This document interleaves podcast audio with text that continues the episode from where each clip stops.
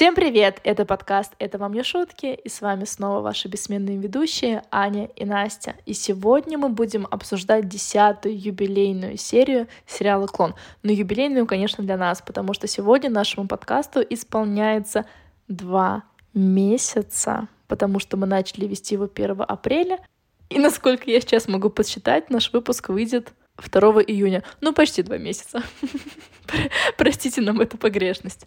Итак, начинаем с линии про Жади и Лукаса. Как вы помните, мы оставили наших героев на моменте, когда Лукасу Зурайда показала его комнату, а Жади, в свою очередь, спрашивала у Зурайда, что, как вообще делает Лукас, и о чем он думает, и про что он говорит. Итак, Жади подкралась в комнату Лукаса и подсовывает под дверь комнаты письмо для своего любимого. И в этом письме назначает встречу, отгадайте где? В развалинах. Лукас принимает эту информацию ко вниманию и идет обедать вниз с Али. Как всегда, на лице Лукаса ни одной эмоции. Аня не могла этого не вставить, но я ее здесь поддерживаю, потому что на самом деле у Лукаса ровно ноль эмоций. Во время обеда Али дарит Лукасу Коран и советует его прочитать. А, говорит, что не нужно хранить Коран как сувенирную книжечку на память, а нужно на самом деле его прочитать и осознать. Али говорит, что подарил Коран Альбьери, когда у того умерла невеста, для того, чтобы Альбьери нашел в себе силы идти и жить дальше. Но Альбьери так Коран и не прочел. Как мы понимаем, Али готовит таким образом Лукаса к известию о потере брата, наверное. Хотя вместо того, чтобы готовить Лукаса к этим известиям, заходя как-то очень издалека, рассказывая про Коран, про религию, про судный день и так далее, Али нужно было просто купить ему билет и отправить его в Рио к отцу, потому что, получается, Лукас уже пропустил похороны его брата.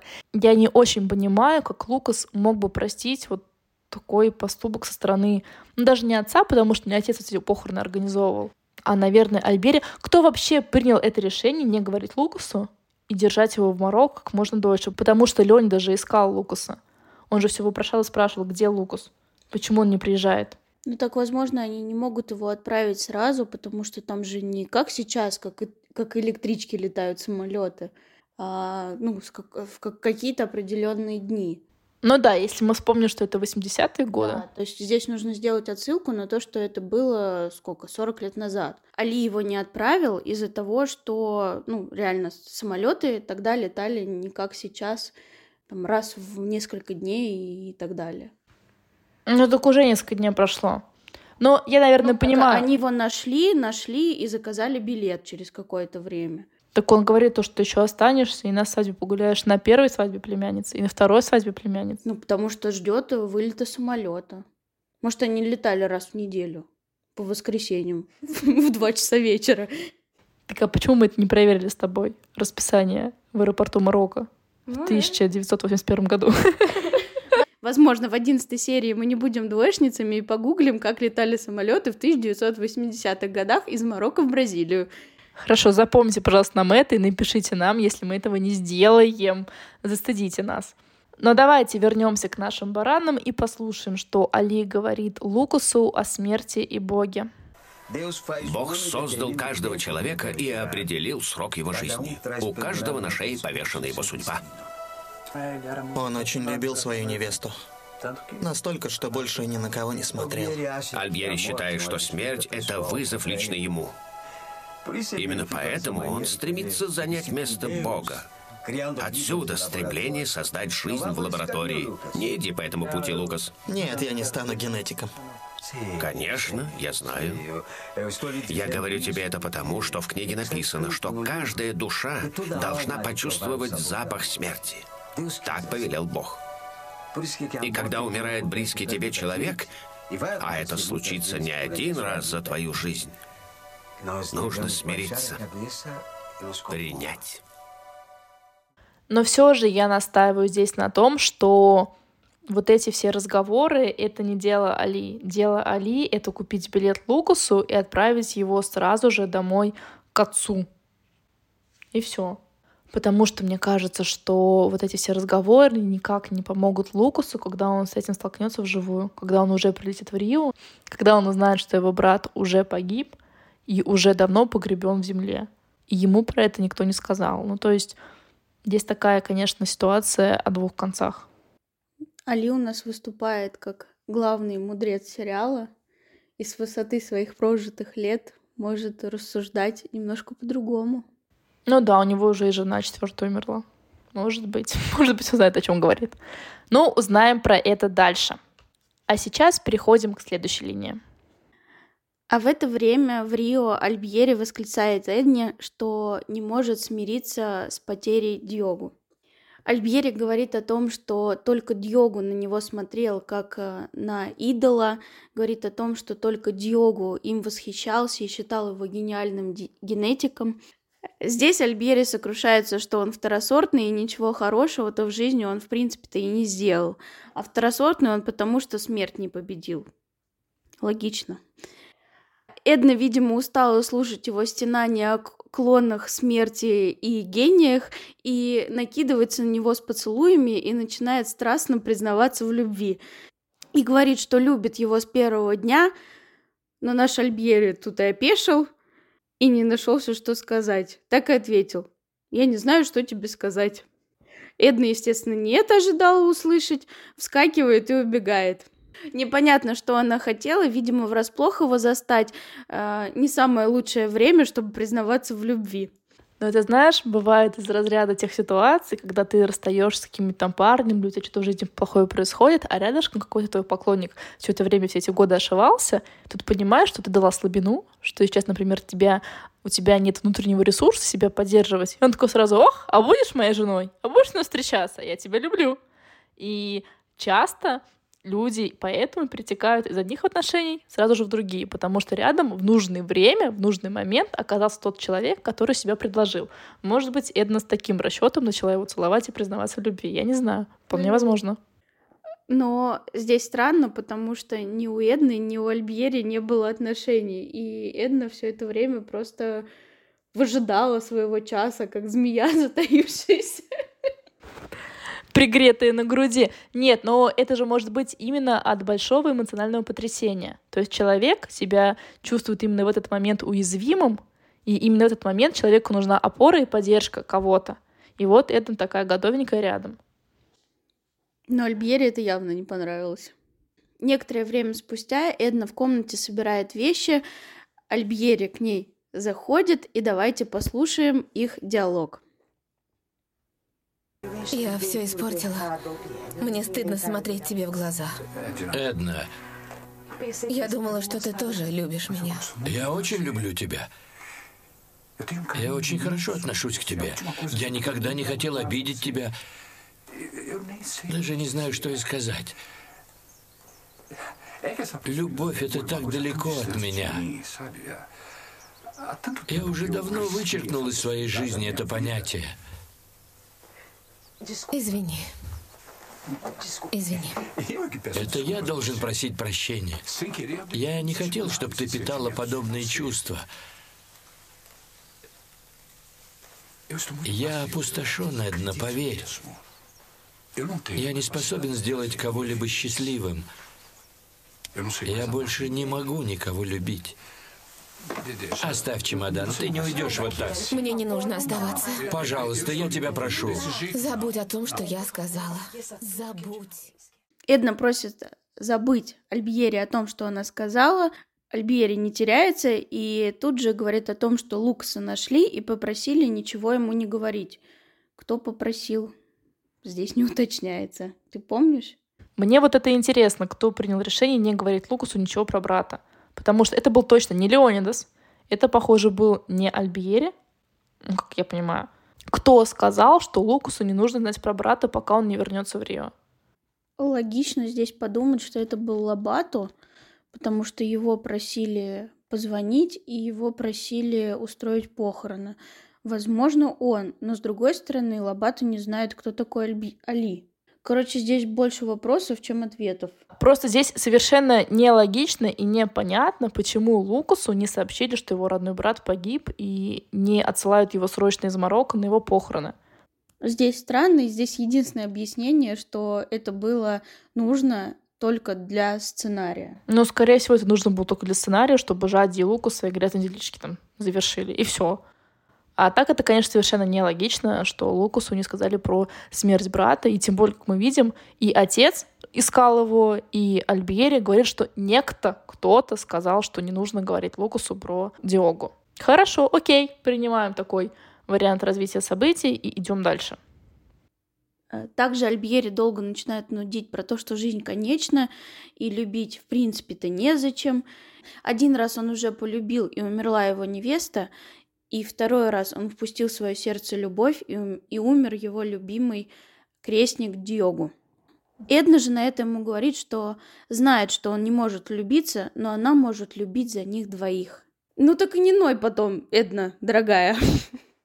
Альбери же о словах любви Эдны ничего не ответил и просто ушел гулять. На прогулке к Альбьере присоединился Жулио, и Альбьери тому рассказывает про Эдну, про то, что не знает, как поступить, как себя вести и как достойно выйти из этой ситуации. Жулио, конечно же, не удивился и посоветовал дать ей отпуск, и через месяц все забудется. Ну, в принципе, логично, Раз Эдна растила свою любовь 10 лет, месяцев вполне достаточно на то, чтобы забыть Альбьери. Ты помнишь эпизод из «Секса в большом городе», когда Шарлотта сказала Керри, что та переживет свой разрыв за срок, в два раза меньше, чем она была в отношениях. То есть, например, ты была в отношениях два года, значит, за год ты проживешь этот разрыв. Либо ты была в отношениях три месяца, значит, за полтора месяца ты переживешь и дальше пойдешь. Тут какая-то немножко другая, альтернативная математика. Бразильская реальность. То есть 10 лет невзаимной любви равно один месяц пережить, переступить и пойти дальше.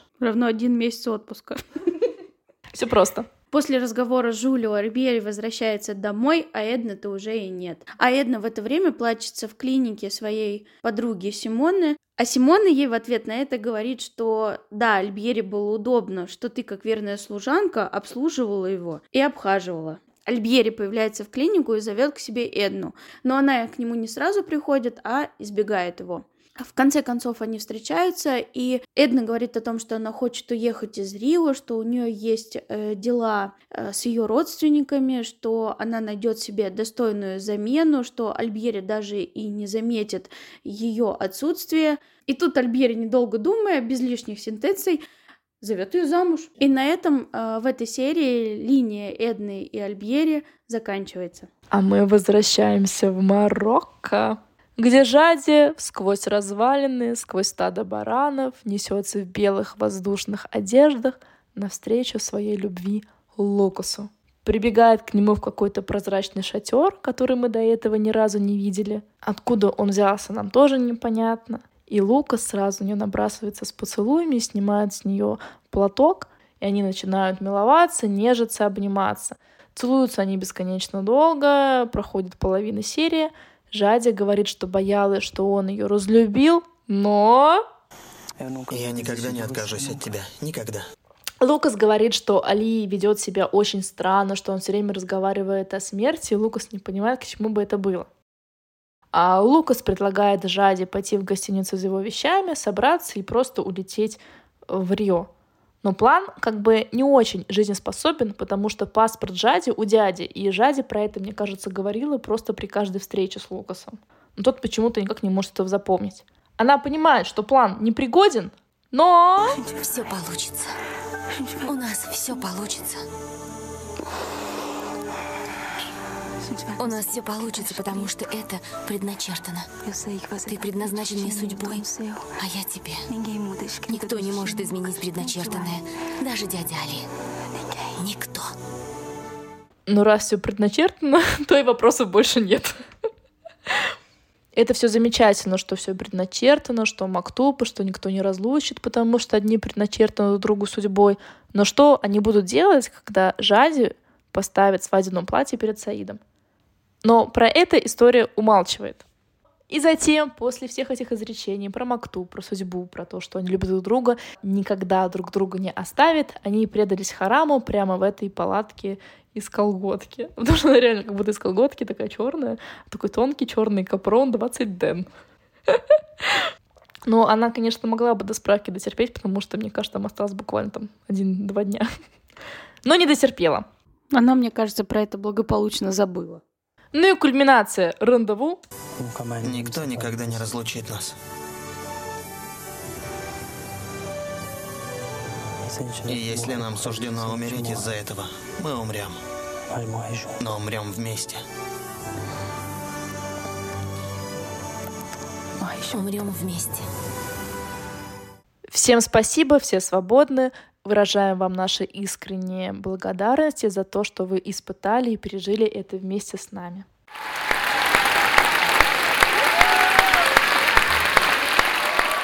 Надеемся, что никого не стошнило.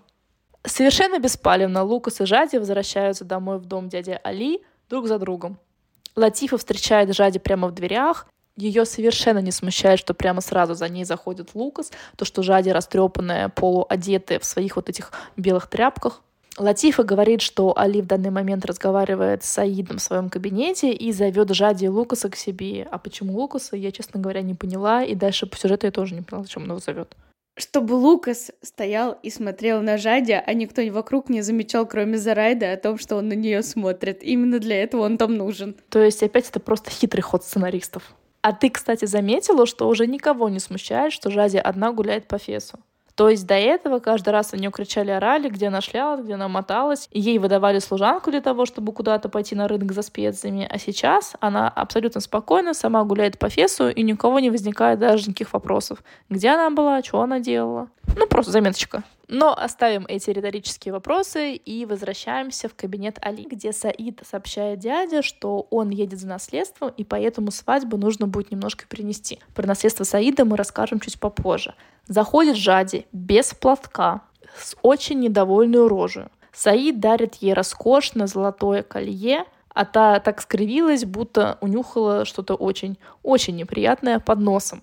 Он спросил разрешения у дяди Али надеть это колье на шею Жади, тот благосклонно разрешил. Саид к ней подошел, собрал ее волосы и надел это колье. У Жади просто выражение было, как будто ее ведут на сожжение.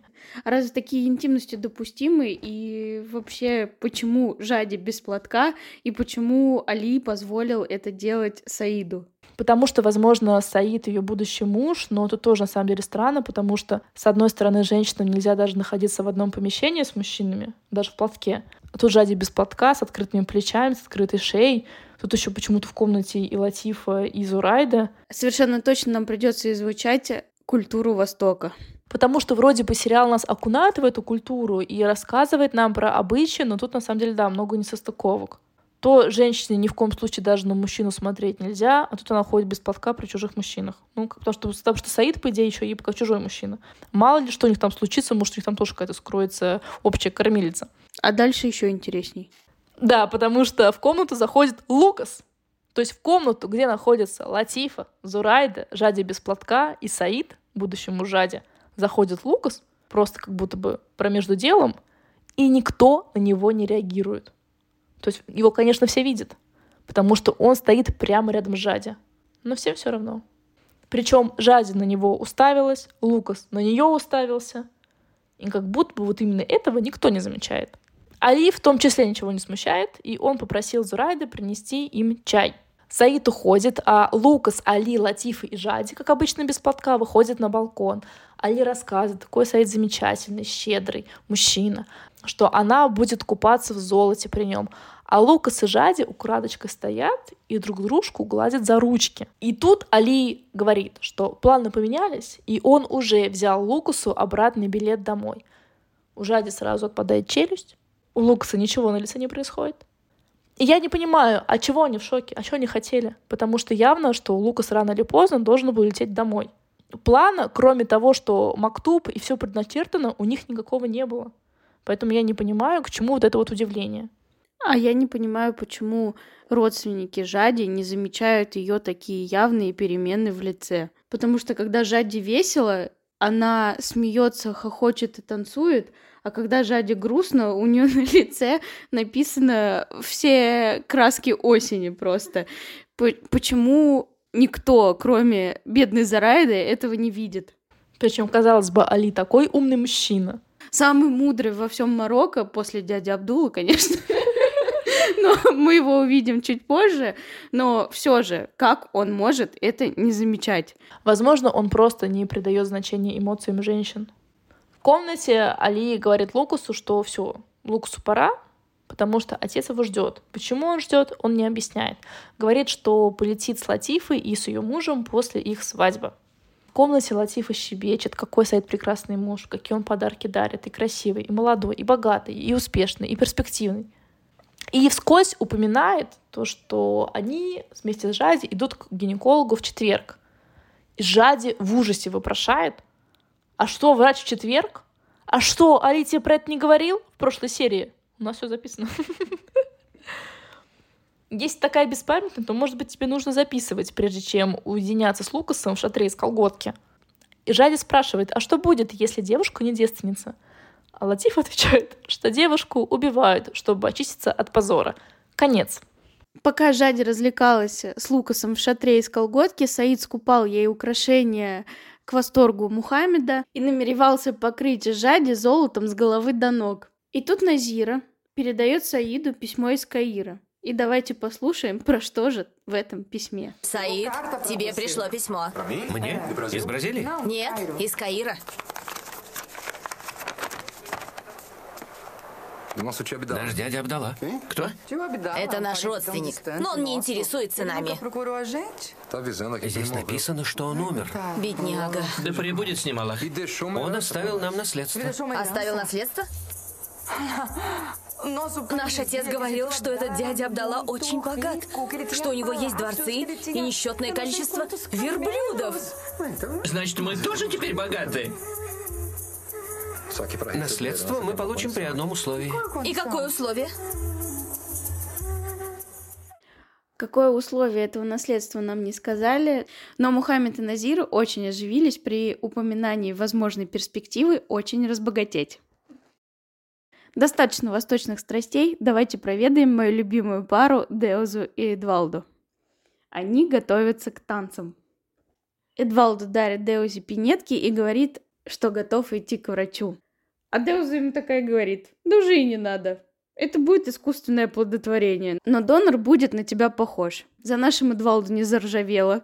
Он сразу начал кричать и орать. Деуза справедливо замечает, что Эдвалду-то детей иметь не может. Че он-то орет? Эдвалдо убегает, а Деуза бежит по улице за ним. Послушай меня.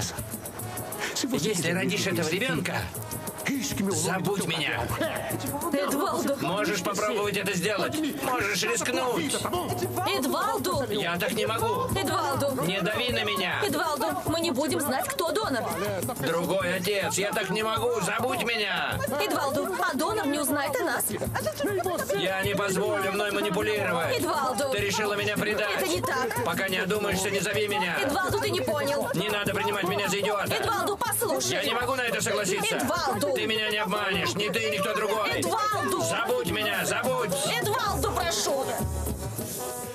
Эдвалду бежит прямиком в церковь, задувает свою огромную свечу, чуть-чуть подумал и передумал. Говорит о том, что святой его подставил, он его должник, зажигает и уходит. А в это время Део зажалуется своим подругам, что Эдвалду такой дремучий лес. Но одна из подруг Норма поддерживает Эдвалду. А Деуза ей говорит, а ты и рада, ты же в него влюблена. Они начинают между собой ссориться, ругаться. Норма, вильнув хвостом, уходит. А Деуза второй подруге начинает грозиться, что убьет Норму, и что это именно Норма настроила Эдвалду против нее. А подруга Луринда метко ей замечает, что все вокруг сошли с ума. Лауринду в президента. Мы ее поддерживаем. В этой серии на самом деле все сошли с ума. Но давайте вспомним, чем же занимается Ивети. А Ивети все так же пытается дозвониться до львеночка, разговаривает с Далвой, который говорит, что львеночки в зоопарке. Леонидас все слышит, он знает, что Ивети пытается до него дозвониться, но, как мы понимаем, разговаривать у него с ней нет никакого желания. Он вспоминает э, свои слова, как он предпочел Ивети сыну, и на нем просто нет лица. И тут он задается вопросом, а где Лукас-то? А мы вот тоже не знаем, где Лукас. Лабату советуют обрести Леонидусу веру, чтобы справиться с горем. И давайте послушаем, как он пытается его успокоить. Только вера способна помочь тебе сейчас, и я тому доказательство. Вера помогла мне не упасть в пропасть. Ты помнишь? Ты свидетель? Ты помнишь историю с наркотиками, когда я чуть не распрощался с жизнью? Если бы я не начал верить, я бы не выкарабкался. И во что же мне верить? Что мой сын там счастлив и играет на арфе, сидя на облаке? Поверь, смерти нет, Леонидас. Диогу продолжает жить, только в другом измерении, в другом мире. Когда человек приходит в мир, на него возлагается миссия. Выполнить ли ее решает сам человек. Страдания, которые мы претерпеваем в этом мире, это наши долги, за которые мы не расплатились в прошлой жизни. У Дьогу была миссия доконать меня. Он полетел на вертолете, чтобы покончить со мной. Леонидас, ты все неправильно понял. Хватит лобату. У меня достаточно причин, чтобы сойти с ума. Не давай мне еще один повод.